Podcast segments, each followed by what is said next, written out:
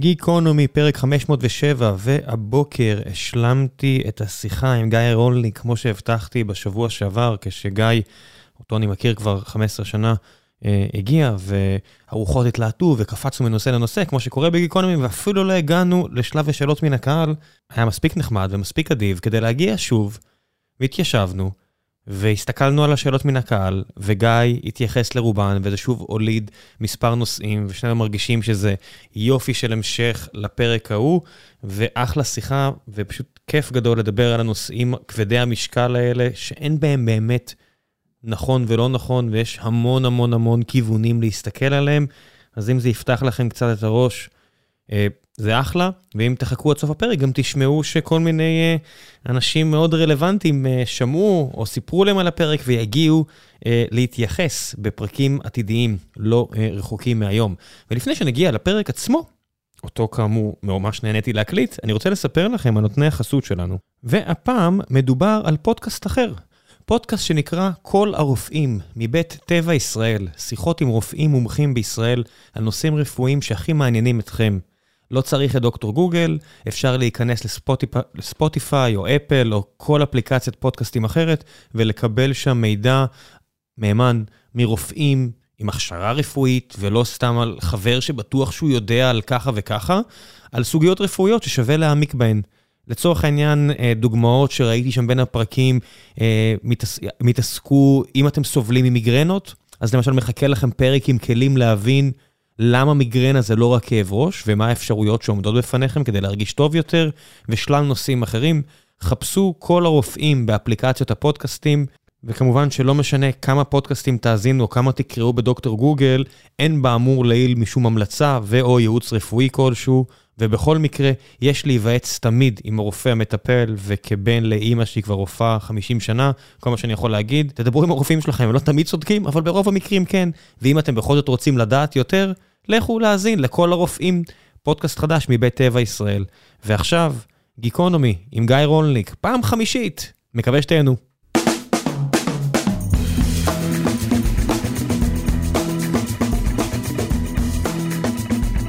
גיקונומי פרק 507, אבל בעצם אנחנו ממשיכים אה, שיחה שהתחלנו איתה שבוע שעבר, יושב מולי האחד והיחיד גיא רולניק.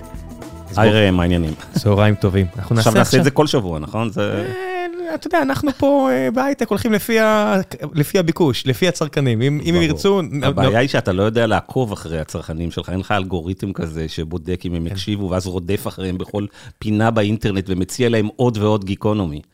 אתה יודע שאחד מהדברים המדהימים הוא שהדיי ג'וב שלנו, שאנחנו עושים משהו שהוא לא מאוד רחוק מהחברות שאתה לא אוהב, אבל בניגוד אליהן, אנחנו לא עושים את זה לגמרי פרוגרמטי, אנחנו אומרים שלפיקסלים שלנו יש אה, רגשות, כי אנחנו עובדים עם יוצרי תוכן.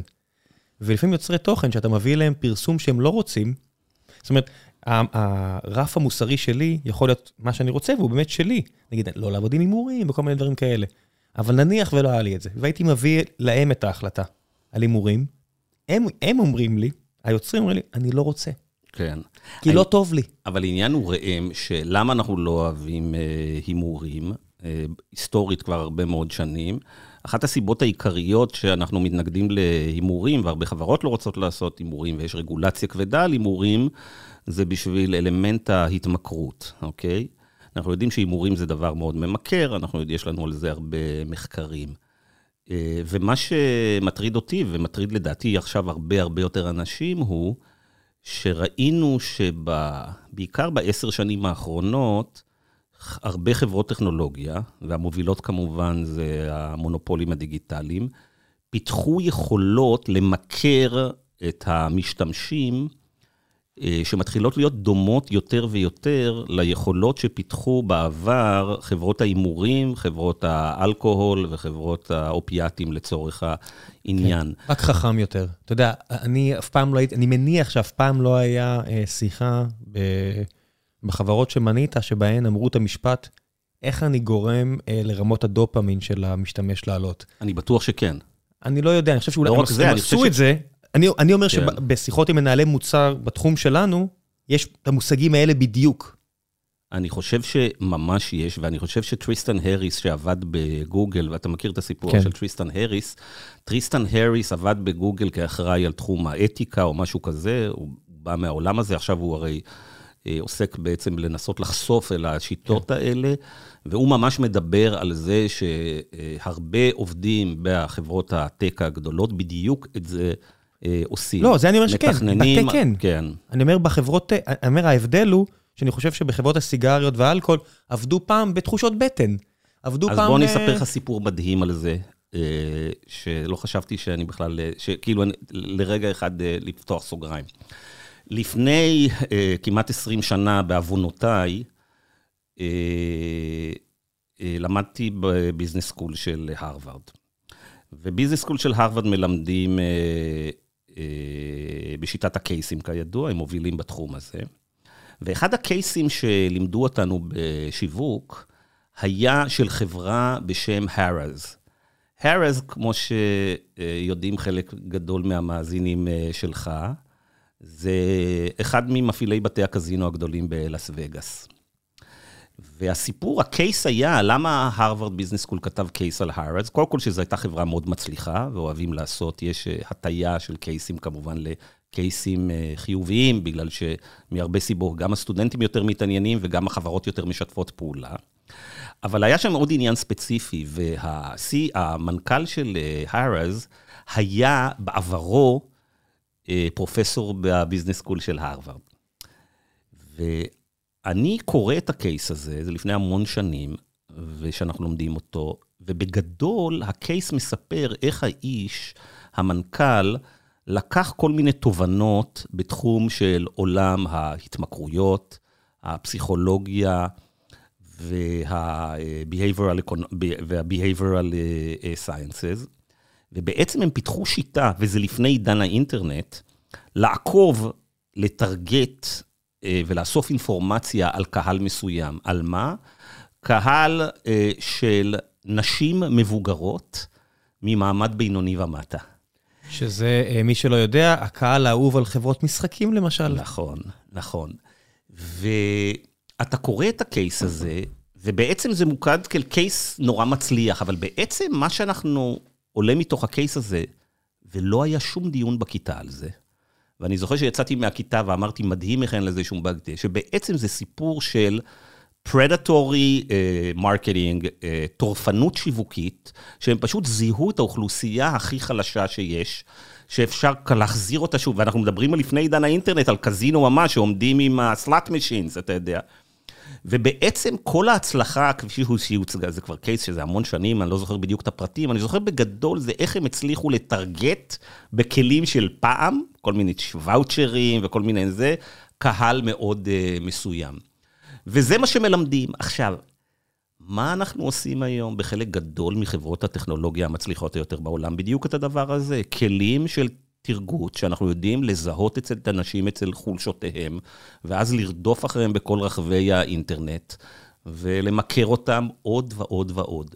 הייתי אומר אצל כולן, מה זה אצל חלקן? שספוטיפיי מוציאים את סיכום השנה, הם בעצם, גם ליוצרים וגם לצרכנים, הם מתבססים, ורק אני אתקן בפתח סוגרים קטנים, שהתכוונתי לכתוב משחקים, משחקי casual, כמובן. סגרתי סוגריים, המשכנו, שספוטיפיי, שהיא חברה טהורה בסך הכל, נניח, אלא אם כן אתה מוזיקאי, עושה מה שהם עושים, הם בונים על כך שאתה כיוצר תפרסם אותם. הם הולכים על ה weakness שלך, של אתה רוצה לחגוג את הניצחון שלך, להתלהב, להשתחצן, אז הם ישיגו את, הפרס... את ה brand awareness שלהם בחינם. הם בנו כן, לך כלי. כן, אבל אני, אני לא מכיר מספיק את המודל של אה, ספוטיפיי ומה שספוטיפיי אה, אני לא טוען שזה לא מוסרי, אני רק אומר שכולם משחקים על פסיכולוגיה אנושית. אבל יש מקומות שבהם זה יותר בעייתי. תראה, ספוטיפיי בסופו של דבר, ותקן אותי אם אני טועה, לא עובדת על כיתוב, לעורר אצלך רגשות של זעם או פחד, או כיתוב, או אה, כל מיני אה, התמכרויות כאלה אחרות. מה שספוטיפיי עושה אולי זה שהיא דוחפת אותך יותר לעשות שיירינג עם, אה, של המוזיקה שלך. אז הנה, עובדים אה, בספוטיפיי יגידו חברים, לך, כן. אנחנו שומעים את גיא רולניק, ואני בטוח שחלק מהם מושפעים כן. ממש מדברים שאתה עשית וכתבת דרך כן. העבודה שלך באוניברסיטת שיקגו וה, והשותפים שלך, בטח בשפה אנגלית לא קוראים את מרקר בעברית, אבל הם רואים את מה שאתה עושה והם אומרים, רגע, הבוס שלנו חתם על חוזה עם אה, ג'ו רוגן. ג'ו רוגן הגיע לרייטינג C, בזכות תכנים שהם, שהניו יורק טיימס והניו יורקר מניו יורק, אומרים, הנה, הבחור בקליפורניה, עכשיו טקסס מקטב. הוא מקטב. למה ספוטיפיי נותנים לו במה? והייתה מחאה פנימית עיקשת לא נגד ג'ו רוגן. כן, אבל תשמע, אני לא, אני לא יודע להגיד, אני לא מכיר מספיק את התכנים של ג'ו רוגן לענות לך.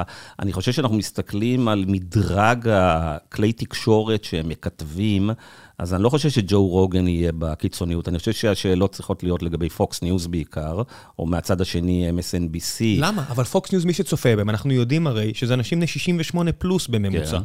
האם באמת הכיתוב... זאת אומרת, אם למשל מישהו, לג'ו יש, לעניות דעתי יש לו כעשרה עד חמישה עשר מיליון מאזינים לפרק. כן. באיזה שלב, לדעתך, שאתה מכיר את התחום הרבה יותר ממני, ותכף נצלול פה לשאלות שבדיוק תראה כן. גם את, את הידע, באיזה שלב הרגולטור צריך להתערב? אה, תראה, אה, דילגת פה להרבה שאלות. בוא נתחיל קודם כל עם פוקס אה, ניוז, אמרת גיל אה, 68. זה נכון, נכון? כן, כן, הם מאוד מבוגרים. תראה, פוקס ניוז, למרות שזה קהל מאוד אה, מבוגר, זה כלי התקשורת אולי הכי משפיע בארצות הברית.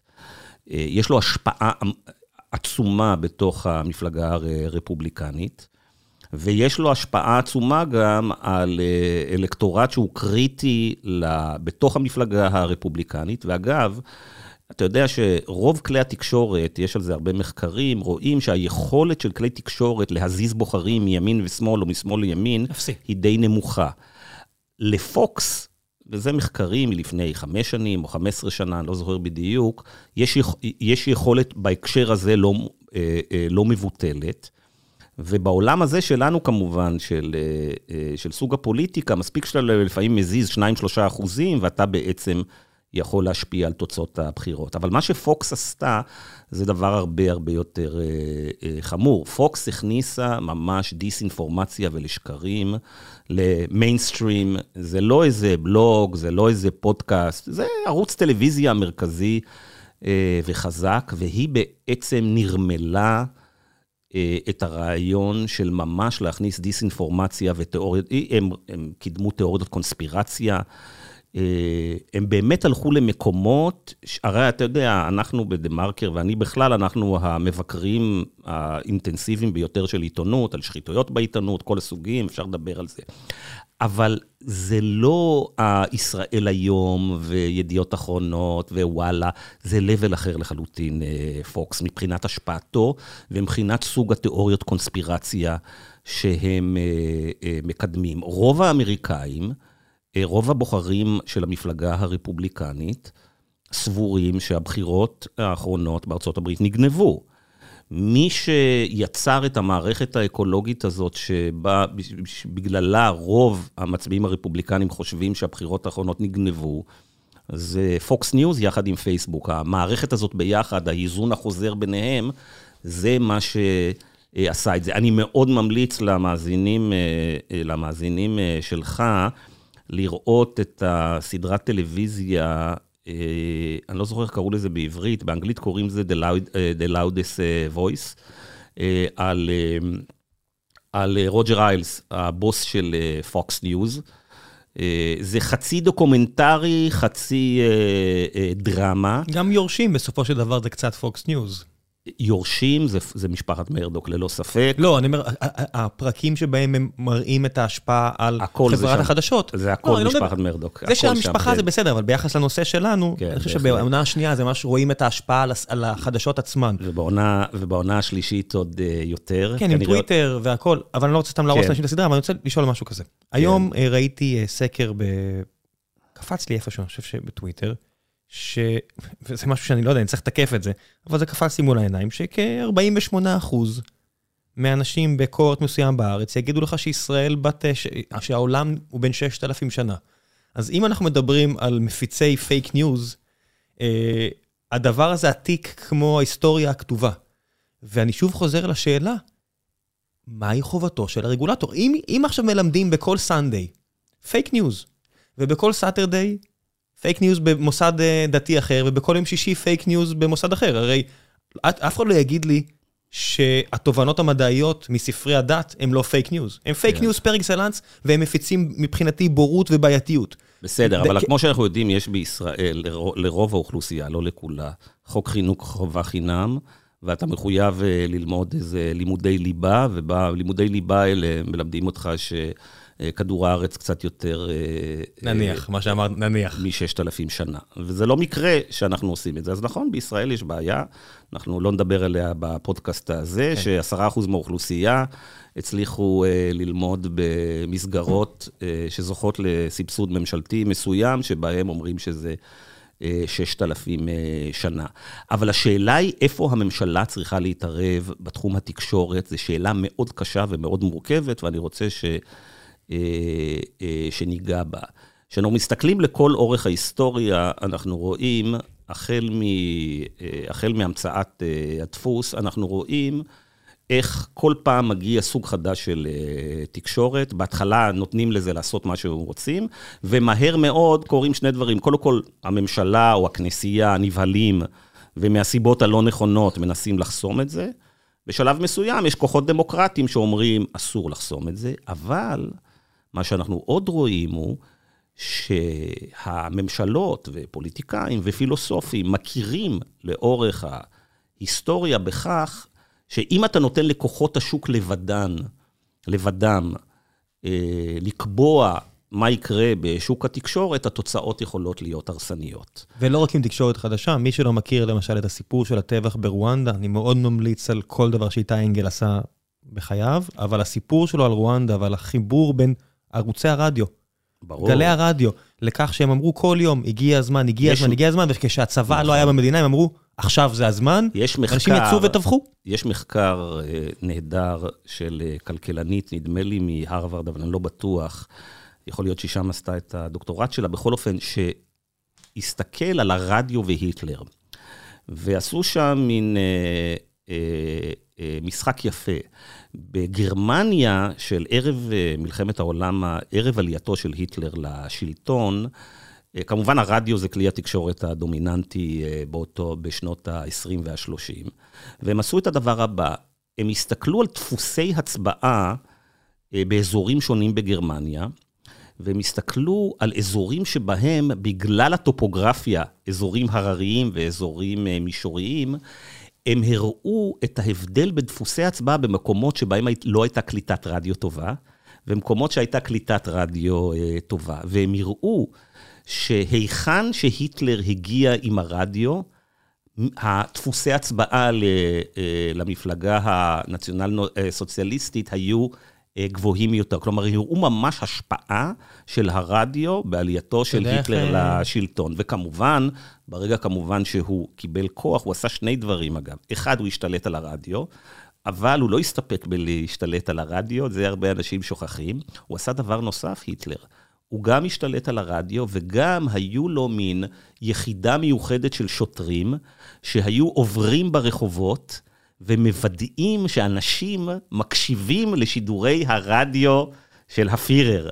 כן. ומי שלא היה מקשיב, כמובן, היו מזכירים לו שהוא צריך להקשיב. דוגמה הפוכה, מרתקת, דן קרלין קורא לזה intellectual germ, שעכשיו יש לנו יותר ניסיון עם וירוסס וג'רמס, אבל סוף מלחמת העולם הראשונה, הגרמנים, פרה-היטלר, שהיטלר עדיין טוראי וסובל מהשפעות המלחמה, אה, מכניסים לקרון רכבת את אה, מר אה, ולדימיר איליץ' לנין ושולחים אותו לסנט פטרבורג. והם מכסים את הרכבת שבה הוא נוסע דרך גרמניה אה, עם סדינים שחורים, כדי שחס וחלילה לא יפיץ את האינטלקטואל ג'רם. שלא יהיה לו נקודות, כי הם כל כך פחדו בגרמניה ממהפכה אה, סוציאליסטית קומוניסטית, שהם אמרו, אנחנו כמו נשק כימי. ראם, הם העבירו אותו לרוסיה. שנה, אלפיים או יותר שנה קודם לכן, אה, הרבה יותר מזה בעצם, אמר אה, אפלטון, אה, כתב אפלטון, שדבר ראשון, תגרשו את המשוררים מן העיר. exile the poets, כן? Uh, למה? בגלל שהוא אמר שהסטורי טלרס, להלן במקרה הזה המשוררים, הם יותר חזקים ומסוכנים מהצבאות. כלומר, מי שמספר את הסיפורים הדומיננטיים בכל חברה, יש לו בסופו של יום יותר כוח מלכל ממשלה ומכל אה, צבא. ואברהם לינקולן אמר בהקשר הזה, הרבה שנים לאחר מכן, public sentiment is everything.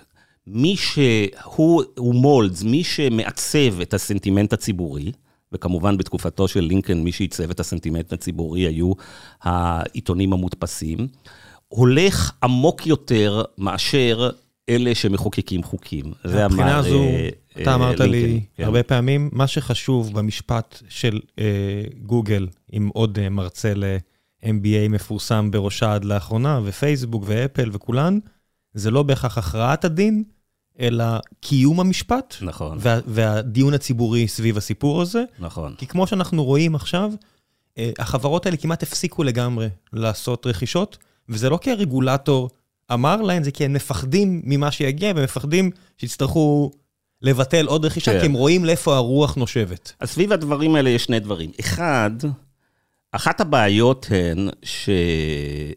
למרות שתחום ההגבלים העסקיים, יש עליו, יש המון חוקים והמון ספרות והרבה ניסיון, האמת היא שלנהל משפטים של הגבלים עסקיים, בעיקר בארצות הברית, זה קשה מאוד, ולכן הממשל מאוד מפחד להפסיד בבתי המשפט בכלל.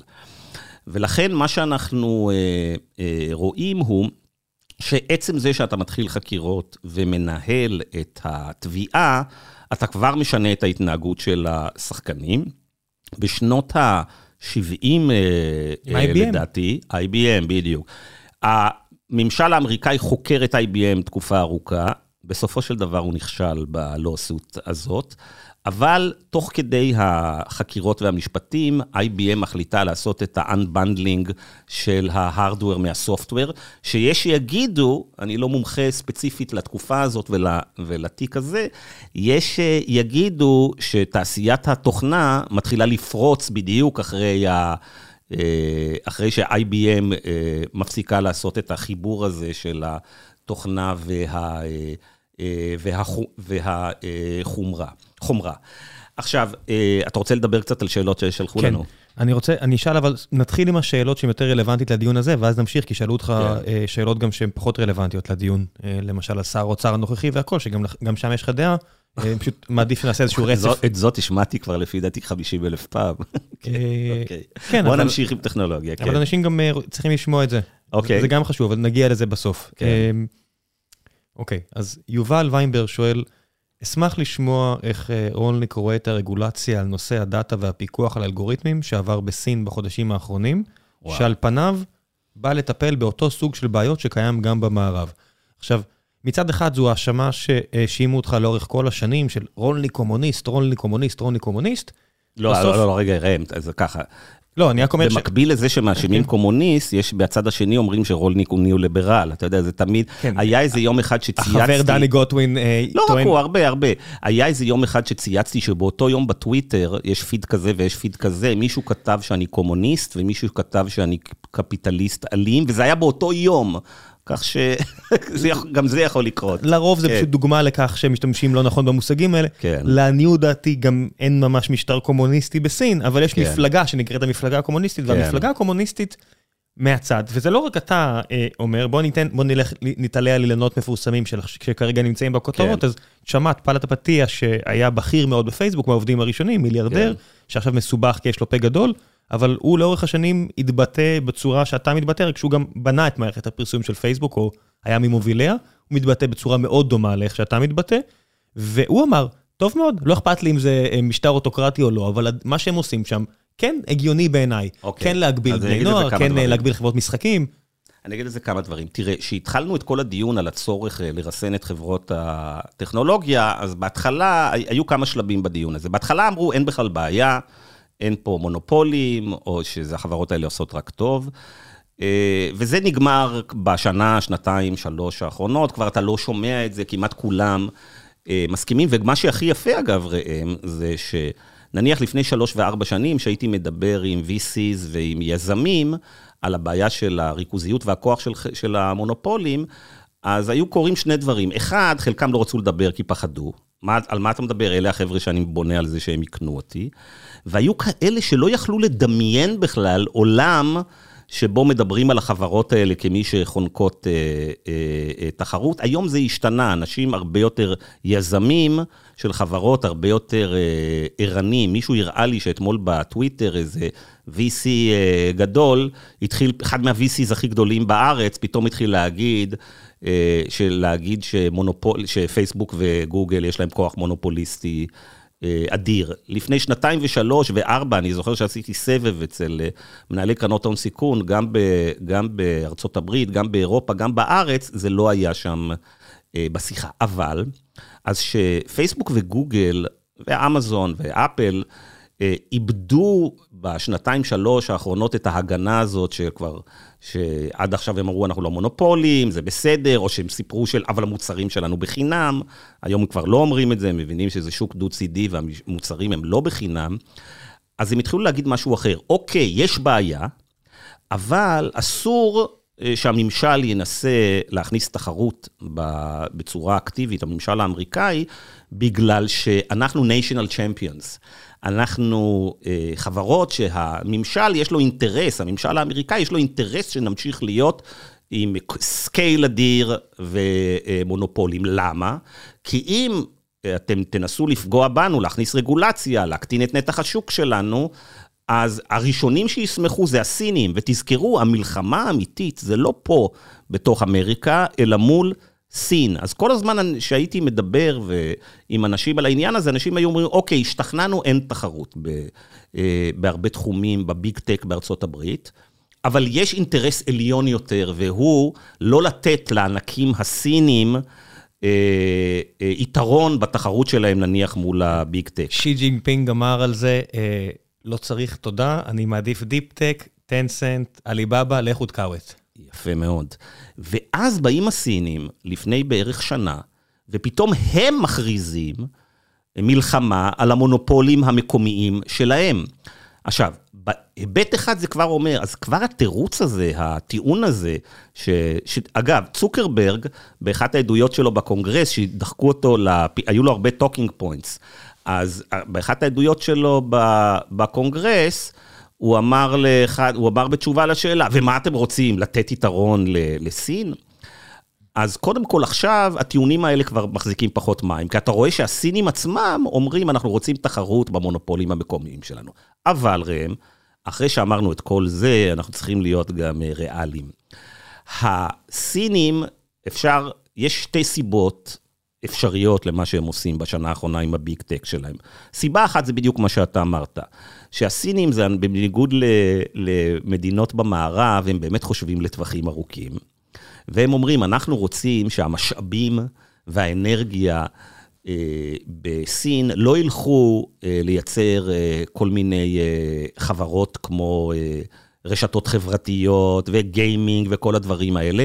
אנחנו רוצים שה-best and the brightest שלנו ילכו ל deep tech, כי אנחנו רוצים יתרון טכנולוגי משמעותי לאורך אה, זמן. אם שי ג'ינג היה אה, שואל אותי, וכמובן שהאיש הכי חשוב בעולם לא ישאל אותי, אני אזכיר לו שאנווידיה, החברה הכי משמעותית ב deep tech, צמחה אה, מחברה, אנווידיה ייצרה בשנות ה-90 מאיצים גרפיים בשביל שאנשים ישחקו משחקים ביותר, עם יותר פוליגונים על המסך. כן. צריך לזכור שדיפ טק הרבה פעמים נולד מצרכים מאוד ארציים, והמחשבה שאפשר מלמעלה לקבוע אה, לאיפה אנשים חכמים יבנו דברים, זאת אומרת, פאול ארדוש, המתמטיקאי אחד הגדולים של המאה ה-20, נורא התגאה. רגע, ש... אתה פתחת פה זה, אני רוצה לדבר אני, על אני, זה. אני אסגור את זה, שנייה. אני רק רוצה להגיד כן. שהתפיסה הזו שאפשר להחליט מלמעלה איך לנתב את הכלכלה נכון, אם רוצים לראות איפה זה לא עובד, זה בדיוק אותה סין, כששלוש דורות אחורה, אבא של שי אה, היה צריך להציל את המדינה, אחרי שמאו צדונג ואשתו החליטו אה, לקבוע אני לא נחרץ אה, כמוך ראם, תכף נדבר על זה בש... כן. בנושא של אה, מדיניות... זה, זה הם היו שואלים אותי הסינים, שהם לא שואלים אותי. מדיניות כן. תעשייתית, תכף נדבר על זה, אבל רק לגמור את העניין שהעלית מקודם, אז זה סיבה אחת. סיבה שנייה היא שהסינים אגרסיביים מאוד כלפי חברות הטק, בגלל הכוח הפוליטי של חברות הטק.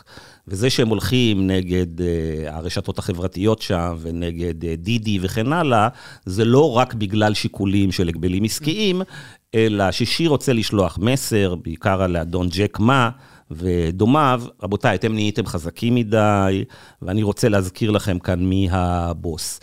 אז תראה, תכניס לחדר פה 100 מומחים לסין, חצי מהם יגידו, הסינים חושבים לטווח ארוך, הם רוצים באמת לפתח טכנולוגיה וזו מדיניות חכמה. חצי מהם יגידו, עזוב שטויות, זה רק שי רוצה להרוג את כל אלה שיכולים לאיים על, על שלטונו. אנחנו יודעים הרי בסופו של דבר שבסין, יש אה, קבוצה של אה, משפחות שהן אה, שולטות בכלכלה, שהן מוברגות, שהן חלק מהמפלגה קומוניסטית, ויש מאבקים מאוד גדולים בתוך, בין המשפחות האלה, ובעצם מה שאנחנו רואים, מה שאתה קורא לו זה המפלגה הקומוניסטית. עשרה מיליון אנשים, כן? מה זה? עשרה מיליון אנשים. לא, יש עשרה מיליון אנשים אה, מאוד עשירים. במ... לא, אני אומר, יש עשרה מיליון חברים במפלגה כן, הקומוניסטית. אבל מתוך העשרה מיליון האלה, יש כמה עשרות חברים שהם מיליארדרים אה, גדולים, והמאבקים הפנימיים ביניהם, שרובם סמויים מן העין, ואסור לדווח עליהם, בניגוד למאבקים שקורים במקומות אה, אחרים, מאוד משפיעים על המדיניות של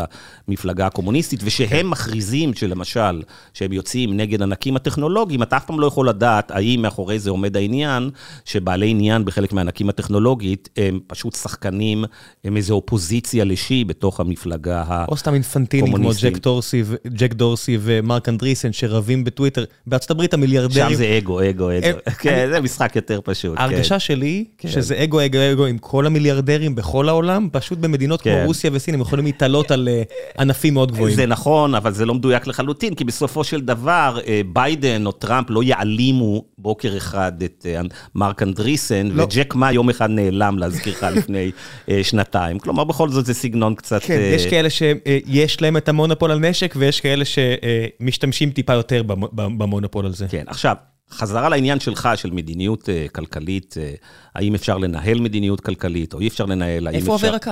איפה עובר הקו? אז אף הקו משתנה כל הזמן, לאורך ההיסטוריה. תראה, אם הייתי יושב פה לפני uh, 10 ו-20 שנה, וכתלמיד של אה, תואר ראשון בכלכלה, מודל נאו-קלאסי רגיל, ואחרי ההצלחה של ארצות הברית במשך אה, אה, עשרות שנים או מאה, הייתי אומר לך, ברור שאי אפשר לנהל, צריך לתת לשוק, לעבוד וכן הלאה. אלא מה?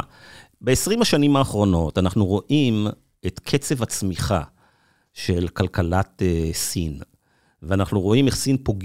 סוגרת במהירות עצומה את הפערים בארצות הברית, באופן שלפני 20 ו-30 שנה, אף אחד לא יכול לחשוב שדרך הניהול המדיניות, הכל... תמיד חשבנו שדרך הניהול של המדיניות הכלכלית הסינית תגיע למיצוי מהר מאוד. לה חשבנו שהם יגיעו ל... אה, אה, כל כך, אה, כל כך גבוה ויסגרו פערים כל כך מהר עם עם אה, ארצות הברית. זה דבר אחד. דבר שני, אני רוצה להזכיר לך, דבר שדובר בו רבות, אני מניף, אנחנו בזה, אני מניף עכשיו את האייפון אה, שלי, לכולנו יש אייפון. ומזכיר לך, והיום כולם כבר יודעים את זה, ש-70-80 אחוז מהטכנולוגיות כאן, הן טכנולוגיות שפותחו על ידי הממשל האמריקאי ולא על ידי uh, uh, סטיב uh, ג'ובס. אני, אני, אני לא יכול לתת לקביעה הזו לעבור, כי בסופו של דבר, אם אתה צובע את כל המאמץ הזה רק כי מתישהו היה נגיעה של כסף ממשלתי או מוסד אקדמי, בסדר. בסופו של דבר... לא, זה ש... לא נגיעה, זה הרבה מעבר לזה. תשמע, בסופו של דבר, אני עבדתי בחברה שנהייתה אפל ישראל, ומאזינים כן. לנו עכשיו הרבה מעובדי אפל ישראל, כן. והם יכולים להגיד לך שבסופו של דבר, גם אם מישהו נגע בטכנולוגיה הזו פעם, בתקן של התקשורת, בסופו של דבר, ב-20 שנה האחרונות, הרוב המכריע, מכריע, מכריע של הפיתוחים לא הגיעו מהממשלה. אם בשנות, בדרפה, בשנות ה-90 עשתה משהו, זה בסדר, אבל באותו מידה, אתה יכול ללכת 200 שנה אחורה ולהגיד, אבל מרקוני היה פרטי, הוא המציא את הרדיו. אוקיי, זה, זה מטוטלת. ב-20 שנה האחרונות, אפל וגוגל לא ממש נעזרים, להפך, הם אפילו מוציאים אנשים מהאקדמיה, מביאים להם כסף, כמו בלונדון, בדיפ מיינד של גוגל, שמבצעים, מעיפים את האנושות קדימה, ואומרים, עזבו את האקדמיה, תחקרו אצלנו. כי, כי יש להם את הכסף, כי יש להם את המשאבים. לפני 20 שנה, רק למדינות היה את הלוקסוס לפתח לשם הפיתוח. זה לא מדויק לחלוטין, אני חושב ש... 20, 30, 40 שנה. אני חושב שאנחנו מסתכלים על התמריצים בשוק, לעומת תמריצים של ה... של אה, ממשלה, אנחנו רואים שברוב המקרים בשוק התמריצים הם לא ללכת לרמת ה-basic science, אלא למסחר את ה-basic science. אני אתן דוגמה יותר אה, אקטואלית, וזה מתחום התרופות. יש מחקר מלפני כמה שנים שמראה ש...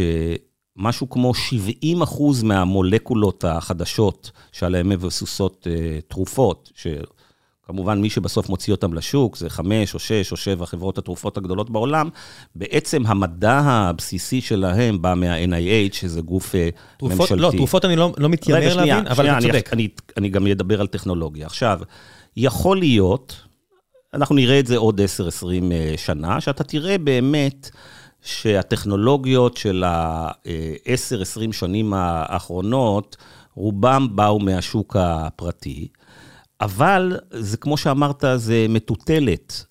רוב המדע הבסיסי החשוב ביותר שעליו אנחנו יושבים היום, הגיע מ... אה, או כסף ממשלתי, או מוסדות מחקר ממשלתיים, או אוניברסיטאות שזכו ל, אה, למימון, אה, למימון ממשלתי. עכשיו, בהחלט ייתכן מצב של crowding out, שזה אחד הדברים שאני מטריד אותי. אותי מטריד שבגלל שאפשרנו לגוגל, פייסבוק ושות להיות מונופולים, והם צוברים עשרות מיליארדי דולרים. מאות. שנייה אחת, כל אחת מהן. מייקרוסופט קנתה חברה עכשיו ב-80 מיליארד דולר במזומן. כן, כן. אז בגלל שאפשרנו להם לצבור כל כך הרבה כסף ולהגיע למרג'י, לשיעורי רווחיות כל כך גבוהים, מה שהם יעשו זה שהם דוחקים החוצה, כלומר, הם בולעים את כל הטאלנט, או את רוב הטאלנט בעולם, וזה, ולמה זה מטריד אותי? בגלל שהתמריצים שלהם, של חברות הגדולות, זה לא ללכת למחקר הבסיסי, אלא ללכת רק איך ל, ל, למסחר דברים. למשל, לפייסבוק יש יותר תמריצים, להשק... ל... ל... ל... לקחת את המהנדסים הטובים ביותר, שיפתחו עוד אלגוריתמים לתרגות של פרסום, ופחות תמריצים לחשוב על דברים שבאמת יהיה אז, מחקרים אז יותר. פה אני אגיד שפייסבוק כרגע צריכה לחשוב על השלב הבא, ובאמת הרוב המוחלט... לא רק פייסבוק, זה גם גוגל, לא, זה גם אפל, זה גם מייקרוסופט. כיוון שאני מדבר עם כן. אנשים שם, הם, הם להפך, הם אומרים, תן לי לעבוד על הפרסמות, מה שעושה אימפקט, ולא לעבוד על עוד עשר שנים, על AR ו-VR, שמה שצוקרברג רואה את השלב אבל הבא. אבל איזה אימפקט, איזה אימפקט, על מה אתה מדבר? עוד, עוד תרגות, עוד פרסום, עוד התמכרות, עוד מה? אני לא יודע, אבל זה בדיוק הנקודה. אם היית שואל בסוף שנות ה-90, היו מסתכלים על NVIDIA, יוצא טיוואן, ואומרים לו, מה אתה עושה? משפר את כמות, הפול... את מספר הפוליגונים במשחק החדש שיצא לגיימקיוב? הוא אומר, כן, כי יש איזה צורך. ואותה טכנולוגיה עשתה את המהפכה של ה-AI. אין היום AI בלי מה שעשו שם בשביל תעשיית המשחקים. אנחנו לא יודעים לאיפה זה יגיע. סט... סטטיסטיקה, הענף אחד החשובים בעולם נולד בגלל הימורים. פסקל, ראם. והרבה אנשים אחרים נולדו מתוך התאים. הם פתרו, ראם, הם לקחו את המתמטיקה. אנחנו נמצאים שנתיים לתוך uh, מגיפה, שהרבה אנשים אומרים שהיה אפשר uh, למנוע, היה אפשר אה, למנוע אותה אם היו מדינות העולם משקיעות במדע ומחקר וניסויים על אה, חיסונים למגפות כאלה. ושאתה תסתכל על אה, 30 השנים האחרונות, כמה כסף השקיעו פייזר ומרק וג'ונסון אנד ג'ונסון, ב marketing וב-R&D לדברים של, אני לא יודע מה, לתרופה לצרבת, אוקיי? אומפרזול, או דברים שהתועלת שלהם, לא רק שיש, שהתועלת שלהם מוגבלת, אלא חלק מהדברים האלה, הם אפילו גורמים נזק אה, אה, אה, בריאותי.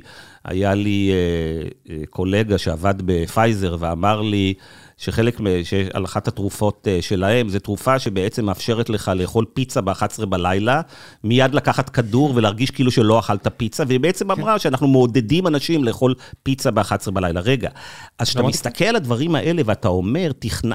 אחת הסיבות, תכננו את השוק באופן כזה שאמרנו, בואו ניתן לחברות התרופות לעשות מה שהן רוצות, אוקיי? שזה בסדר גמור, אבל השורה התחתונה היא שכוחות השוק לבדן גרמו לזה ש...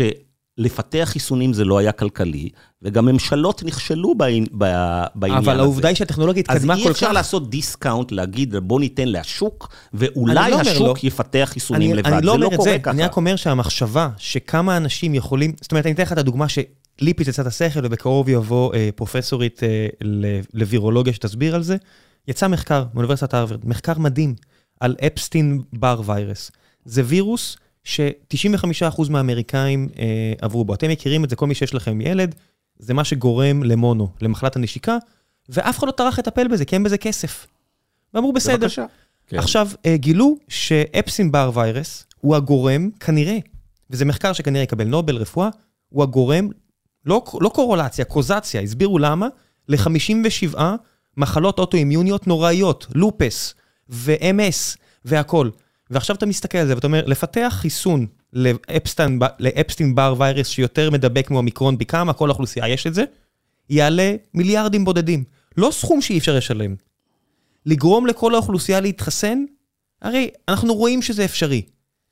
אבל שמישהו יחליט מלמעלה שככה עושים, זה כמו שמנהל, אה, זה, זה כמו שמנהל עושה בחברה. לא, אני לא מסכים איתך. אם זה מריטוקרטיה, לא. או הנה, פה אנחנו פוספול, ממש חלוקים. אני חושב שההתקדמות של החברה, סוסייטי, והמדע, זה תמיד היה אה, שילוב של מאמץ קולקטיבי של ממשלות ומוסדות ציבוריים, יחד עם השוק הפרטי. ואני חושב שאם אתה תסתכל על התפתחות כל טכנולוגיה משמעותית, והתפתחותנו בכלל כחברה, זה שילוב של השוק ושילוב של הממשלה.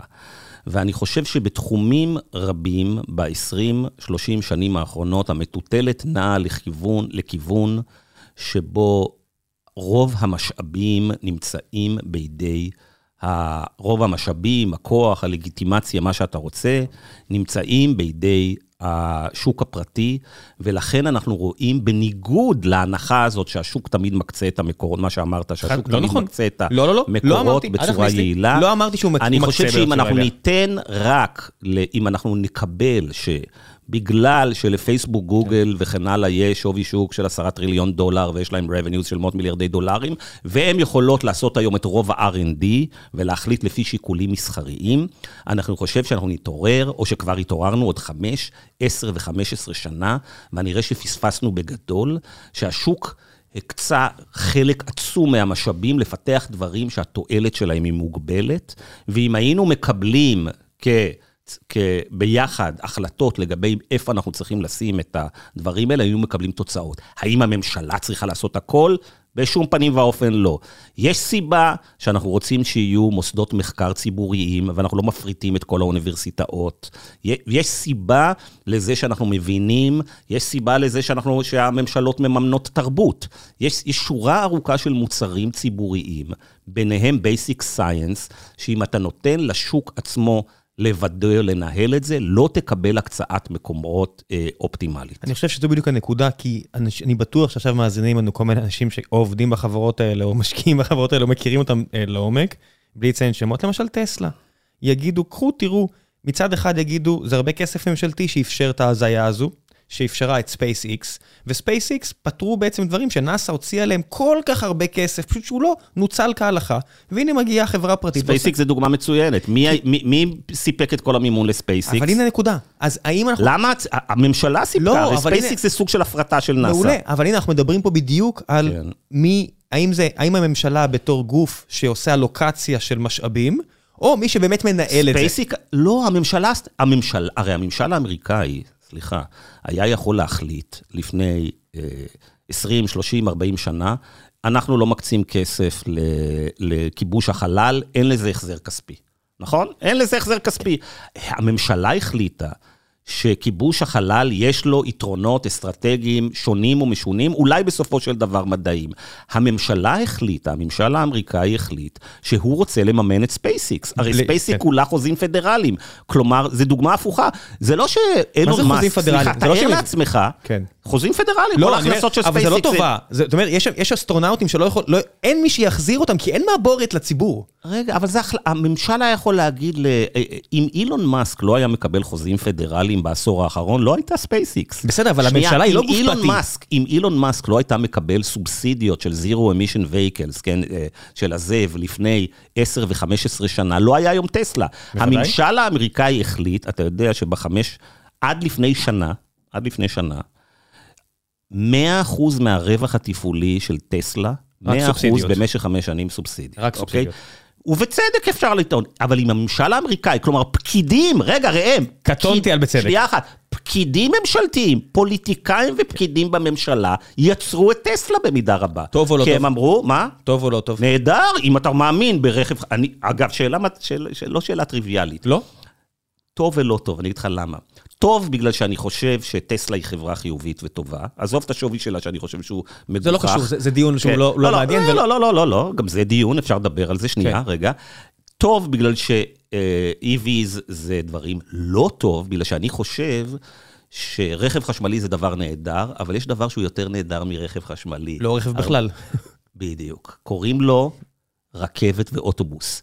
אני חושב שרכבות ואוטובוסים, ואתה, ואתה יודע, וחלק גדול מהמאזינים שלך שגרים בארצות הברית ומכירים את התחבורה הציבורית העלובה בארצות הברית, אני חושב שאם הממשל, אם היה לי, אם הממשל האמריקאי היה, יהיה לו סדרי עדיפויות אמיתיים ו, אה, אה, אה, וטובים יותר, ב-20 שנים האחרונות, ב-30 שנים, לא משנה, הוא היה אומר, בסדר, לפתח רכב חשמלי זה חשוב, כי תמיד חלק מהתחבורה חייבת להיות מהרבה מאוד סיבים, למשל... אה, אה, אה, פרברים, אתה יודע, אתה לא יכול כן, לתת רכבת לכל פרבר.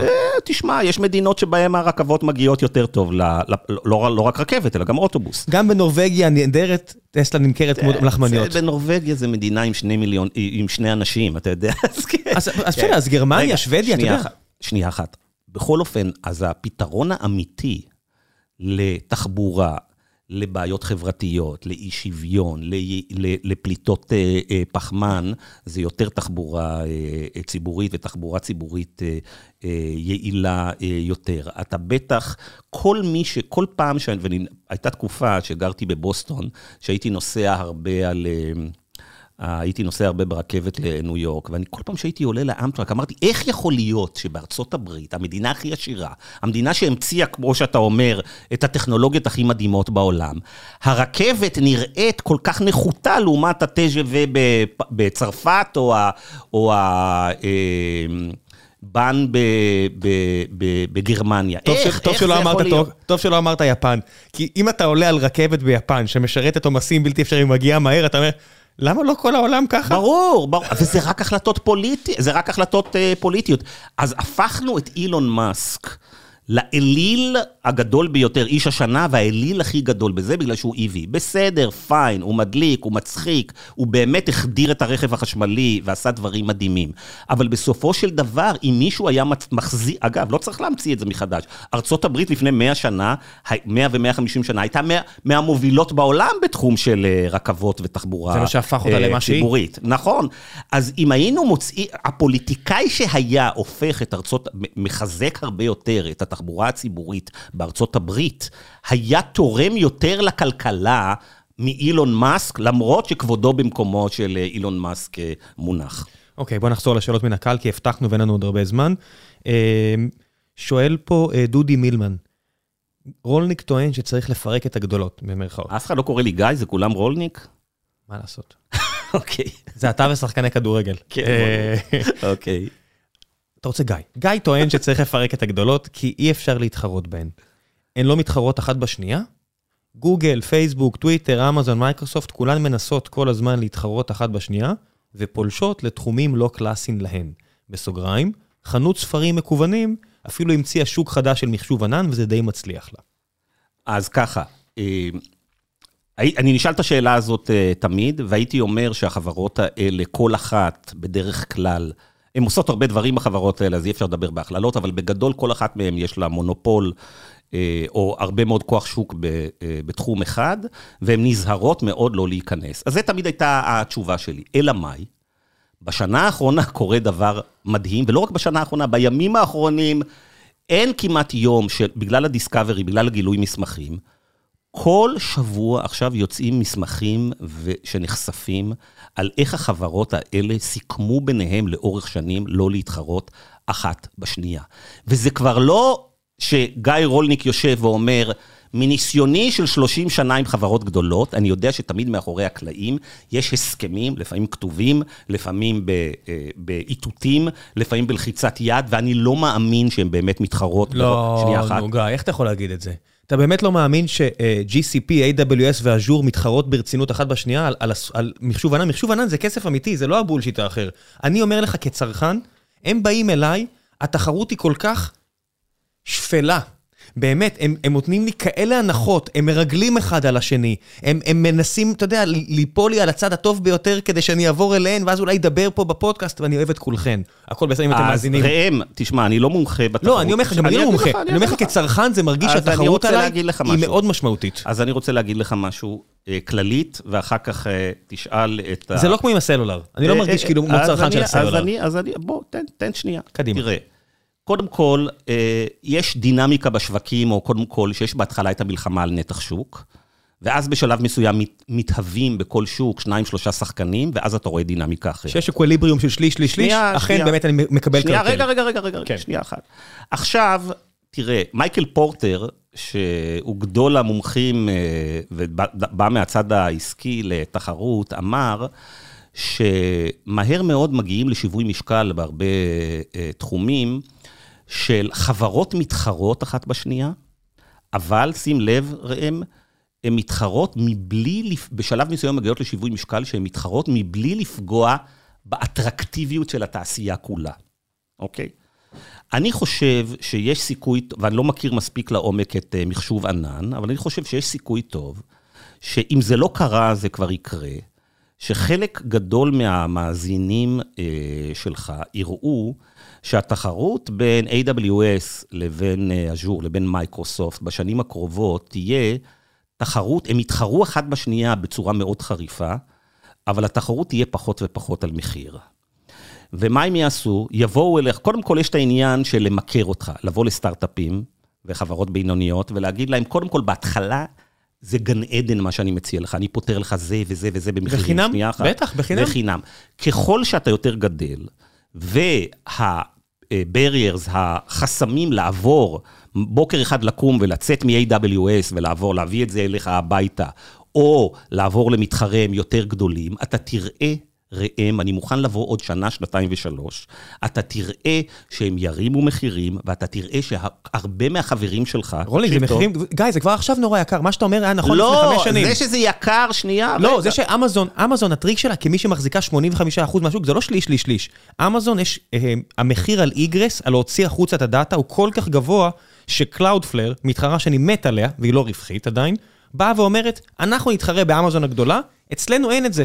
בואו אלינו, כניסה ויציאה חלקה, לא כמו אצל ה-AWS. אני אומר לך שעוד שנה, שנתיים ושלוש, אנחנו נשמע מהמון המון יזמים ושחקנים, ולא רק שם, המון תלונות איומות ונוראות על הדואופול של AWS זהו, הרגת את גוגל? מה זה? אה, אנחנו פה עם GCP, עם גוגל. הרגת אותם? אני, סליחה, אני לא הרגתי אותם. אה, גוגל, אני לא זוכר בדיוק את כל המספרים, לפי דעתי גוגל, הנתח שוק שלה הוא דרמטית יותר נמוך, היא עדיין שם מפסידה, היא לא הגיעה לגדלים של... גם מייקרוסופט, לפי דעתי... לא, לא, נכון. לא, לא, גוגל... הם מאחור, לא, הם מאחור. לא, לא, לא, לא, לא. AWS הם השחקן הכי גדול ומשמעותי, market share מעל 30 אחוז, הם המציאו את השוק. כן. פנטסטי, המציאו את השוק. אה, מייקרוסופט אחריהם, וגוגל היא הרבה יותר, אה, הרבה יותר אה, קטנה. אבל שנייה, יש עוד דבר שחשוב להגיד על הדברים האלה.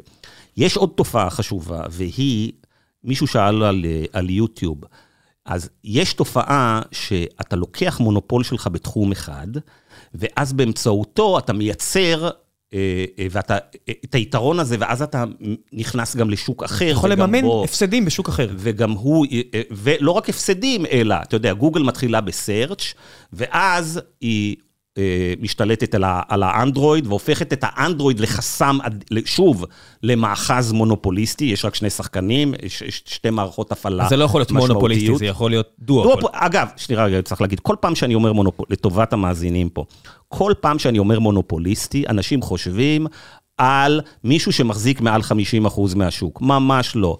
דואופול, לפעמים זה יותר גרוע אה, אה, ממונופול. ואוליגופול, הוא יכול להיות גרוע כמו אה, דואופול. כלומר, בעצם כשאני אומר מונופוליסטי, זה קיצור למישהו שיש לו כוח שוק מאוד, מאוד משמעותי. מישהו מהמאזינים שלך שאל שאלה טובה, הוא אמר, דיברתם פה על יוטיוב, אני חושב שיוטיוב... אין לה באמת אה, אה, כוח שוק אה, משמעותי, הוא חשב על זה במונח... אחד מהמאזינים כתב לך. לא, אני מניח שאולי הם אמרו שאין לה אה, נתח מה-attention, אבל מי שיטען שיוטיוב אין כוח משמעות, יוטיוב זה הגוף היחידי שבתקופה הנוכחית, שכל הילדים מתפזרים לשלל שירותים, ממשיכה לגדול. לא, אבל יש עוד דבר, תשמע, יוטיוב נשענת על רשת הפרסום של גוגל. רשת הפרסום של גוגל יחד עם פייסבוק, וביחד זה דואופול הכי גדול בתחום הפרסום. עכשיו, חזרה לגילוי מסמכים. כן? יש עכשיו שרשרת תביעות. גם ברמה הפדרלית וגם ברמת ה states ומה שאתה רוצה, שמראים איך גוגל ופייסבוק סגרו הסכמים סודיים, פליליים, אנטי-תחרותיים, כדי לחסום את התחרות. שבוע שעבר עלו טענות חדשות שגם לינקדאין ו... אה, פייסבוק. ופייסבוק סגרו עסקאות כאלה.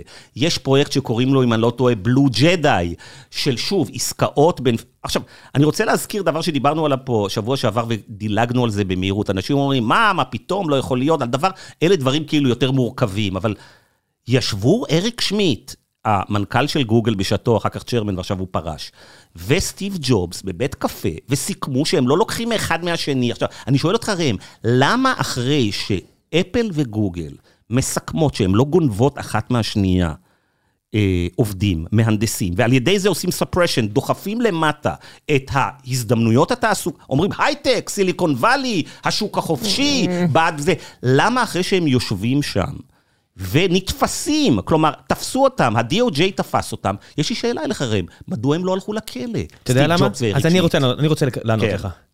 סטיב ג'ובס לא דיבר עם אריק שמיט בחמש השנים האחרונות לחייו, כי אריק שמיט ישב בדירקטוריון של אפל, ראה שהאייפון הולך להיות בוננזה, חזר למאונטין ויו ואמר, חברים, אני רוצה שאנחנו ננצח אותם, זה בוננזה מדהימה, בוא נתחרה בהם בכל הכוח. סטיב ג'ובס אמר, אחי, אתה אצלנו, איך אתה מעז להתחרות בנו על מה שאני הבאתי? והוא אה, אמר לו, אריק שמיט אמר לו, It's a competition, we are here to win. וזה משהו מהביוגרפיה של ג'ובס, והביוגרפיה של בוב אייגר על ג'ובס, וג'ובס לא סלח לו. הוא, הוא גירש אותו מגוגל, לא, מאפל, לא הסכים לדבר איתו יותר, כי התחרות היא עזה.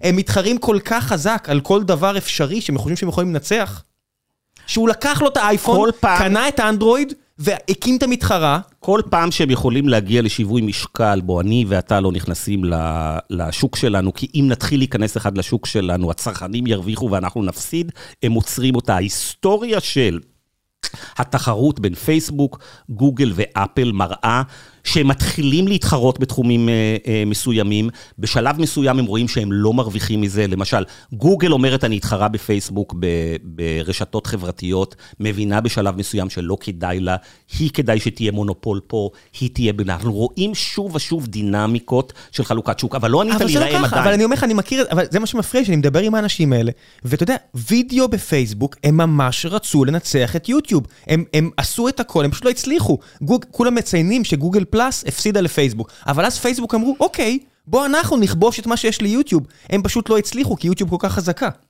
אבל הם באמת, באמת, באמת ניסו. הם באמת מנסים. זאת אומרת, הם משקיעים מאמצים כבירים בלנסות. אם זה היה תלוי בגוגל, הם היום היו קונים את טוויטר, הם ניסו לקנות את טוויטר כדי לחזור להתחרות בפייסבוק, ברשתות חברתיות, כי הם, רוצ, הם רוצים שהמידע יזרום יותר פתוח, ל, ל, כל מידע שנמצא בפייסבוק לא נמצא בגוגל. סליחה. החברות תמיד מעדיפות לא, ל, לא, ל, אה, לא להתחרות ושלחלק את זה. ככה אנשי עסקים עובדים. אין שום סיבה לחברות לנסות להתחרות, כי הם יודעים בסופו של דבר שתחרות מורידה את המחירים למטה. הם לא רציונליים, זה אגו.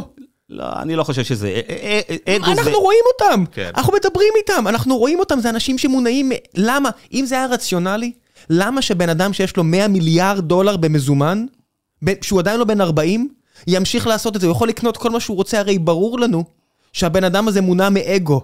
הרי אם זה לא אגו, בשביל מה הוא עושה את זה? אין פה שום דבר רציונלי. החברות הענקיות הטכנולוגיות, אה, לאורך ההיסטוריה, כל הזמן עסקו מאחורי, מאחורי הקלעים בחלוקת שוק ולהגיע להבנות, כי זה מה שממקסם את התועלת שלהם. לפעמים יש תחומים באמת שיש תחרות עזה, וזה נהדר. אבל מה שלמדנו מההיסטוריה, וזה חוזר למה שדיברנו שבוע שעבר, הוא שכל פעם שמתחיל להגיע אפילו ריח של רגולציה, של הגבלים עסקיים, אנחנו רואים, אתן לך דוגמה למשהו שקרה לפני שנה, שנה וחצי.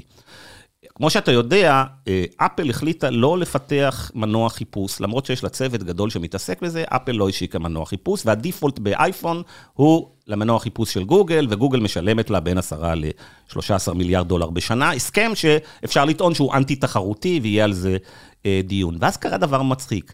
כשלפני כשנה או שנה וחצי, אני לא זוכר בדיוק, הוגשה, אה, הרגולטור אמר, אני הולך עכשיו על גוגל, והגישו את התביעה הראשונה נגד גוגל, והראה הרבה פרקטיקות תחרותיות. ופתאום, כמה ימים אחרי מהלך, אחד המהלכים האגרסיביים הראשונים של הממשל נגד גוגל, פתאום מופיעה ידיעה ב-Financial Times, אפל מפתחת מנוע חיפוש, הולכת להשיק אותו. ואתה אומר, רגע, אפל זה חברה שמרוויחה עשרות מיליארדי דולרים הרבה שנים.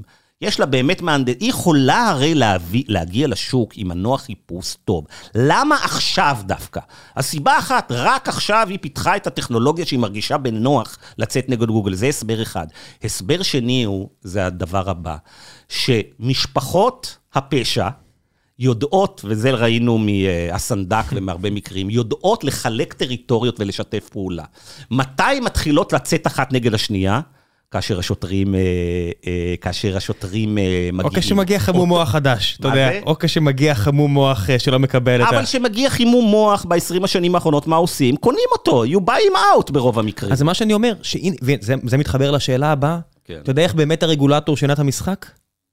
מאז 2009, הוא הדפיס כל כך הרבה כסף okay, אוקיי, בארצות הברית. אוקיי, זה נושא אחר, כן. ואנחנו נגיע עכשיו לנושא הזה. כן. הם הביאו לאנשים כמו... רגע, אה, אין עוד שאלות של מאזינים שאנחנו יש. מחויבים להם? אוקיי. יש, זו שאלה, 아, אה, זה, שאלה, של, שאלה של מאזינים. כן. אה, השאלה היא, ואני אתן את השאלה, ואני אתן את ה take שלי, אה, הוא גלעד, שואל, למה לא מתייחסים כמעט בעיתונות הכלכלית להדפסת הדולרים המסיבית בשנתיים האחרונות? אני כן מתייחס לשאלות, אני פשוט מכניס את זה פנימה.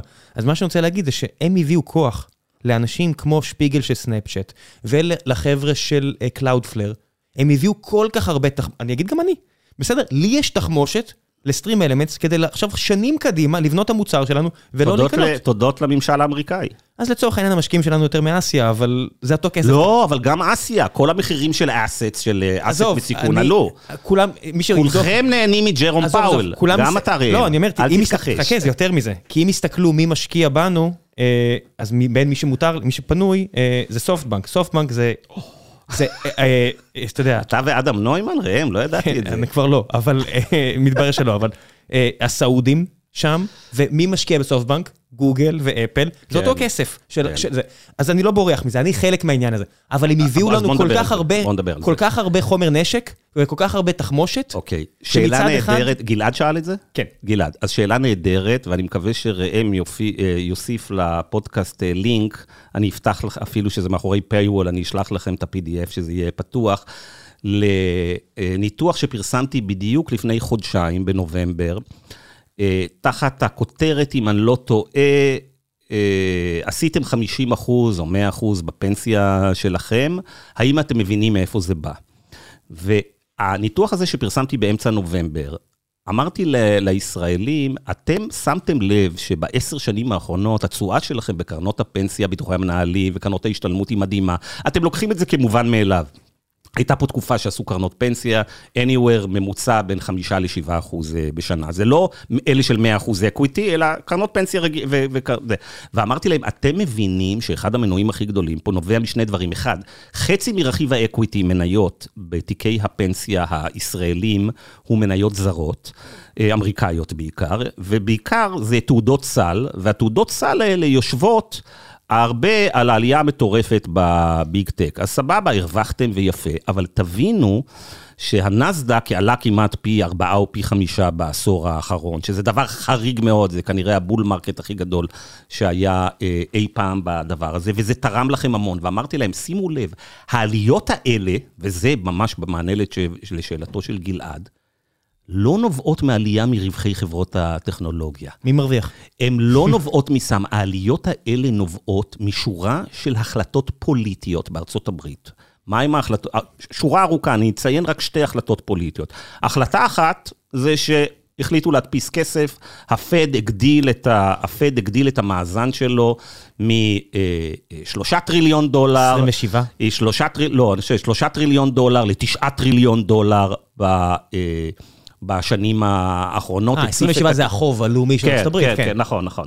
הגדיל את הדבר הזה, וזה אה, ניפח את מחירי המניות. סיבה שנייה, זה שרשויות ההגבלים העסקיים בארצות הברית במשך 30 שנה לא טיפלו במונופולים, ולכן הכלכלה האמריקאית היא כל כך אה, אה, ריכוזית. ואז באמת, בגלל זה, מייקרוסופט הפכה להיות חברה של 3 טריליון דולר, או 2.5, וגוגל, ופייסבוק, ואמזון. היה חודש קשה, אז אה, צריך להוריד טיפה את המספרים, אבל כן. בסדר, אוקיי, אבל בגדול, כן. כלומר, בארצות הברית, וזה היה, וזה הטענה העיקרית של המאמר הזה, בארצות הברית מתנהלת מזה 30 שנה אה, מדיניות כלכלית שרואה בתמיכה במחירי הנכסים, מניות ונדל"ן, כחלק מהמדיניות הכלכלית. מאז פול עכשיו, וולקר. מה זה? מאז פול וולקר, 40 שנה. אה, לא, פחות מ-40 שנה, אה, אבל בגדול... תשמע, המנדט של הבנק המרכזי בארצות הברית וגם כן. כאן, הוא לשמור על יציבות המחירים בשוק עד אינפלציה. בארץ, לא, אבל זה המנדט... הרבה מיציבות מחירים. זה מדיניות ארצות, בארצות הברית. לא, אני אומר, זה בתיאוריה. כן. בפועל, מה שקורה, כן. זה שהם משרתים את הבורסה. כן, נכון. בפועל הם משרתים את הם הבורסה. משרתים לא רק את הבורסה, אלא את כל, האסט, את, כל ה, את כל בעלי הנכסים. הריבית כבר היום היא הרבה מאוד שנים אה, אפסית. המדיניות מיסוי גורמת לזה שלחברות כדאי לעשות בייבקים של מניות. רוב הרווחים, הרי אנחנו יודעים שבנט, נורא מצחיק, שואלים, אתה לומד בכלכלה ששוק ההון נועד להפגיש בין חוסכים למשקיעים, אוקיי? כלומר, אנחנו החוסכים שמים כסף. האמת היא שב-20 שנים האחרונות, בשוק ההון האמריקאי, בכלל אין מפגש בין חוסכים למשקיעים. מדוע? כי. בנטו... בנטו החברות לא מגייסות הון, למה? כי את כל הרווחים שלהם הם השקיעו בחדש אה, מבייבקים. כמה כסף אמזון, פלוס פייסבוק, פלוס גוגל, פלוס אפל, גייסו בהיסטוריה? גייסו? גייסו. שלילי מן הסתם. סכום שלילי, לא, כן. אין שלילי. כמה הם גייסו? מעט סך הכל, מאוד, מעט מאוד. 250 מיליון דולר ארבעתן. בבקשה, כן. לא, ואת רוב הכסף שלהם הם השתמשו, אה, ואגב, יש ענפים שבהם זה יותר גרוע. אפל מאוד גדולה בתחום הזה, אני לא זוכר את המספרים. רוב הכסף הם השתמשו לא לחלוקת דיבידנדים, ולא להשקעות במוצרים ושירותים חדשים. חלק גדול מהכסף זה בייבקים של, אה, של מניות, אבל זה ויכוח מאוד אה, גדול, שיש שני מחנות בוול סטריט, אלה שאומרים ש buyback ים בעצם... פוגעים בהשקעות בארצות הברית, ויש כאלה שאומרים ש buyback ים זה נהדר וזה אה, יעיל. יש הרבה ספרות וויכוח על העניין הזה. הנטייה בסוף- שלי, אני, אני יותר נוטה לצד של אלה שאומרים שה buyback ים לא משרתים בטווח הארוך את הכלכלה, הם משרתים בעיקר את בעלי המניות. אבל בסוף ככה זה נוצר. אם מישהו שואל למה אה, פייסבוק ואמזון וכל החברות האלה, קצת ירד היכולת שלהם, ירדה היכולת שלהם לקנות חברות, זה בזכות. זה נתן הרבה תחמושת. אומרת, בסופו של דבר, אפל בסכומי כסף של לפתח אקדמיה, גוגל בסכומי כסף של לפתח אקדמיה, והחברות הקטנות יותר... אתה בא מהעולם הזה, מה יצא לעולם מזה שמייקרוסופט הוציאה 70 מיליארד דולר עכשיו בלקנות אה, Activision משחקים? Blizzard? כן. מה זה אומר מה יצא לעולם? אין פה...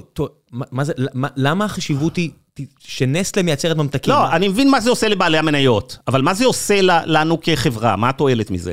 דבר ראשון, אם אתה רוצה את האמת, כיוון שהערכתי את בובי קוטיק, כן. שהוא היה סוג של אליל עבורי בשנים אחורה, הנה מה שאני לומד. למד איזה ענייני מיטו שם? בדיוק. כן. בדיוק, הנה מה, הנה מה התועלת. כן. התועלת היא שאם יש לך פרויקט חיים של 40 שנה, ובנית מפלצת כלכלית, שמתבססת על התמכרויות, המשחקים, אתה יודע, World of כן. Warcraft, הכל התמכרויות, אבל אם אין לך תרבות נאותה בחברה, ומספיק שכמה אנשים, לא כן. המון, יגידו, חברים, התרבות פה רעילה, למה, למה הבורד, אגב, אני לא מספיק, אני שואל אותך, עכשיו אני עובד בצד המראיין, אה, וזה, למה הבורד לא פיטר את אה, קוטיק אחרי פרשיות המיטו שלו, ובמקום זה נתן לו עכשיו 300 מיליון דולר אה, חבילת הוא פרישה? לא ממשיך.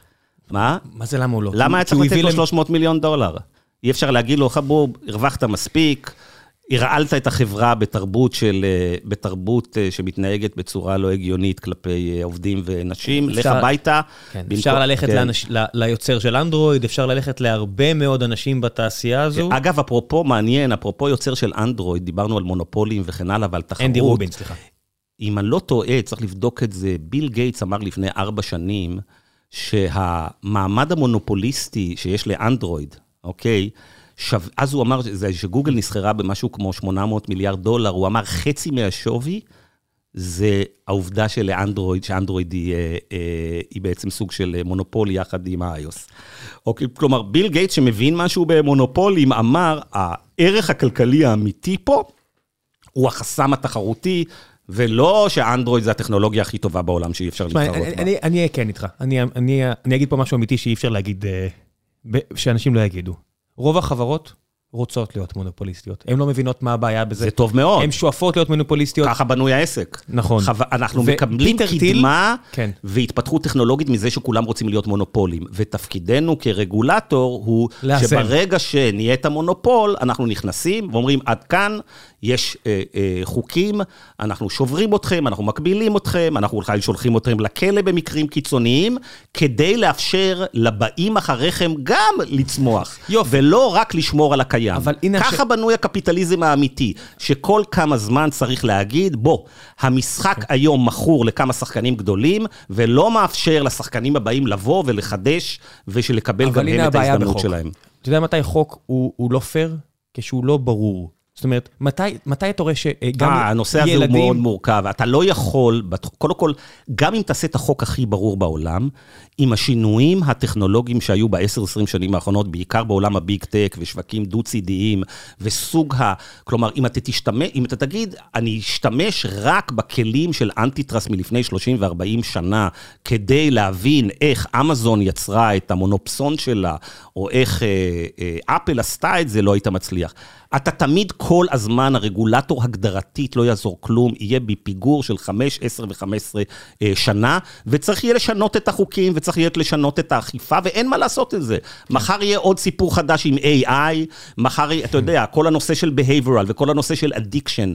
בשנים האחרונות יש הרבה אנשים שאומרים, האנטי-טראסט התעלם במשך שנים מכל התובנות שיש לנו מכלכלה התנהגותית. חשבנו שיש שווקים שעל פניו בהגבלים העסקיים של פעם נראים תחרותיים, כי חשבנו שהצרכן יש לו יכולת באמת לבחור, ואז גילינו מהכלכלה ההתנהגותית שאפשר בעצם לייצר פערי אינפורמציה אדירים בין הצרכן לבין היצרן, ולכן אנחנו צריכים לקחת את האינסייטים של ה-20-30 השנים האחרונות מכלכלה התנהגותית ולהכניס אותם לעולם ההגבלים העסקיים ולהסתכל אחרת, גם במקומות שלכאורה יש תחרות, למעשה החברות מצאו כל מיני שיטות לדכא לחלוטין את התחרות. אז אף פעם זה לא יהיה ברור לחלוטין, גם, אה, ואנחנו כל הזמן נצטרך לשפר. אולי זה גם לא בסוף ייגמר בבית משפט פלילי. בסופו של דבר, כמו שרואים עם מיטו, אז אני אגיד לך למה זה צריך להיות בית משפט פלילי, לא, לדעתי. ה- האיו- האיום בבית משפט פלילי יוצר גם את הסנטימנט נכון, הציבורי, נכון. אבל אני צריך להתייחס... אבל אני אגיד לך למה קנסות לא עובד, בגלל שקנסות זה cost of doing business. לא, עזוב, מה זה קנס- קנסות זה בולשיט. כן. חברות שמכניסות עשרות מיליארדים, פעם בכמה שנים אתה צריך לקחת מישהו מאוד מאוד חזק ולשלול ממנו את חירותו,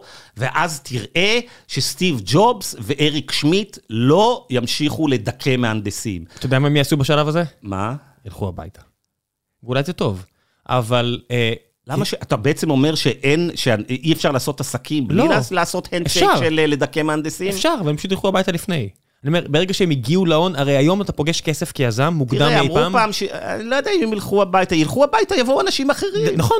אני לא אומר את זה כמשהו שלילי או כן. חיובי, אני רק אומר, לכל הש- לכל משהו כן. שהרגולטור עושה יש השפעה, אתה יודע, מדפיסים כסף, נוצרת כן. דינמיקה.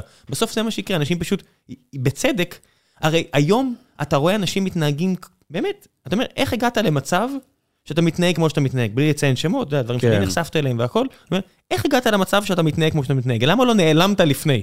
למה לא פרשת בשיא ונעלמת? זאת אומרת, אתה רואה אפילו עם מיטו, שהמחיר הציבורי היום כל כך חמור. כן. זאת אומרת, איך אנשים עדיין מרשים לעצמם להתנהג כמו שהם מתנהגים? They can't help themselves. כן. אה, ברגע זה שיהיה... can't help the self, והם ראו שאפשר to get away with it הרבה מאוד אה, שנים. הרווי ויינסטיין, 30 שנה הצליח לדכא כל תחקירן וכל עיתון שניסה אה, לחשוף אותו, עד שהוא התחיל לאבד את הכוח הכלכלי שלו לפני אה, שש שנים, ואז כבר הוא לא הצליח לחסום אתה את רוצה התחקירים. לסיים עם דיוויד גילו? יש לנו עוד, שתיים, כן, שלוש דקות. בבקשה. אה, אחד המאזינים שלח לי הודעה ארוכה, העברתי לה- העברתי אותה אליך כלשונה, אני לא יודע אם אני יכול להגיד את שמו או לא, אני מניח שהוא מקורב באיזושהי צורה לדיוויד גילו. אה, הוא שלח אה, את ההגדרה, הוא אמר, אני לא מבין אה, את ההגדרות של אה, בעצם מתי צריך רשות ההגבלים עסקיים צריכה להתערב או לא צריכה להתערב, והוא שלח איזשהו PDF עם הסברים מפורטים. אני קראתי, גם שלחתי אליך, אם אתה רוצה להתייחס. כן, אז קודם כל, לא הספקתי לקרוא את כל הפרק של דיוויד גילו. אני מכיר קצת את דיוויד גילו ואת, ה, ואת המאמרים אה, שלו. בגדול, אני חושב שאם דיוויד היה אה, כאן, ב... אולי צריך להביא אותו, דרך אגב, פשוט תביא אותו מן- ותבדוק מן אותי. הסתם אני אשמח, אני לא מכיר כמוך את כן. האנשים האלה. אז אני חושב שאם היית מביא את דיוויד אה, גילו לפודקאסט הזה, אה, גילו דפנטלי היה בצד של אלה שאומרים שצריך להפעיל מדיניות הרבה יותר אגרסיבית של הגבלים עסקיים כלפי, ה, כלפי הפלטפורמות. אותו מאזין שכתב לך, הוא אמר לך שגילו כותב שם שני דברים. אחד, הוא כותב ש... אף פעם אין תחרות משוכללת בשום שוק, ברוב המקרים, אלא תמיד יש אה, אה, תמיד התחרות היא לא משוכללת לחלוטין, וזה ברור, אני מסכים לזה. ואני חושב שאף פעם אין לך באמת את התחרות האוטופית הזאת. יש לך הרבה פעמים אה, כל מיני סיבות שבשוק אין תחרות מלאה. ושזה מגיע לרמה שבאמת יש שחקנים שיש להם כוח שוק עצום, פה צריך להתערב הרגולטור, וזה גם מה שחושב גילו. איפה שעשוי להיות חילוקי דעות, וזה בהמשך לאותו מאמר ש... אה, שנשלח אולי ביני לבין אה, גילו, זה שבפרק הזה גילו פותח ומגדיר את מטרת ההגבלים העסקיים. והוא כותב, מטרת ההגבלים העסקיים זה לדאוג לרווחת הצרכן. הגישה הזאת שאומרת שהגבלים עסקיים, תכליתן העיקרית או היחידה זה לדאוג לרווחת הצרכן, זה הגישה השלטת אה, בעולם ההגבלים בארצות הברית כבר 40 שנה, זה מה שקוראים Chicago School of Antitrust. והגישה הזאת, לדעתי, בהסתכלות היסטורית, היא לא הסיבה, היא לא אה, אה, הגישה המלאה ללמה בכלל אה, הוקם מוסד ההגבלים העסקיים בסוף המאה ה-19, והתחזק מאוד במאה ה-20, ובעיקר באמצע המאה. שרמן, טדי רוזוולט, ברנדייס, נכון. לכו לקרוא. יפה, ברנדייס, אמרת כמה. ברנדייס וממשיכי דרכו, בעיקר לא אצל טדי רוזוולט, אלא 20 שנה אחרי זה, 30 שנה אחרי זה, אצל FDR, אמרו, תפקידם של ההגבלים העסקיים זה לא רק לדאוג לצרכן, כלומר למחירים יותר נמוכים ואיכות יותר גבוהה, אלא לדאוג לתחרות עצמה. כי לתח... לתהליך הדינמי התחרותי יש ערך דמוקרטי וכלכלי בפני עצמו. בוא ניתן המלצה פה אה, חשובה שאתה העברת לי. אז כמובן שחלק מהספר הזה עצבן אותי, אבל ספר חשוב לעניות דעתי, של מאט סטולר, Goliath, The 100 Year War Between Monopoly Power and Democracy. וספר יותר קצר, זה אתה רק ראם, אתה רק לא, לא, לא, קורא ספרים של 500 עמודים. תפרגן, תפרגן, אנשים יכירו את זה, אוקיי, אז יש ספר, יש ספר יותר קצר שאני מאוד ממליץ עליו, אה, של ביגנס קרס, קללת הגודל של טים וו. שזה פרופסור מקולומביה, שמדבר בעצם על האם הגבלים עסקיים צריכים לעסוק רק ברווחת הצרכן, או הגבלים עסקיים צריכים לחשוב על תחרות היא חשובה ליזמים, לעובדים, לעסקים קטנים ולדמוקרטיה, זה הגישה הברנדייסיאנית. וטימו כתב את הספר הזה לפני ארבע או שלוש שנים. וזו הייתה גישה שנחשבה מאוד רדיקלית, זו הגישה שאני מחזיק בה הרבה מאוד שנים, אפשר להגיד שהמרקר זה הקו שלו, שתחרות ופירוק מוקדי כוח חשובים, לא רק בשביל הורדת יוקר המחיה, וטים wu מונה לפני שנה על ידי ג'ו ביידן להיות היועץ המיוחד שלו בבית הלבן לתחרות ולטכנולוגיה. כלומר, הרעיונות האלה שרואים תחרות זה דבר חשוב מעבר למחירים לצרכן, מתחילים להיות יותר ויותר פופולריים בבית הלבן, ב-FTC וב-DOJ. כן, הבעיה היא שהמטוטלת נעה כל כך מהר עכשיו.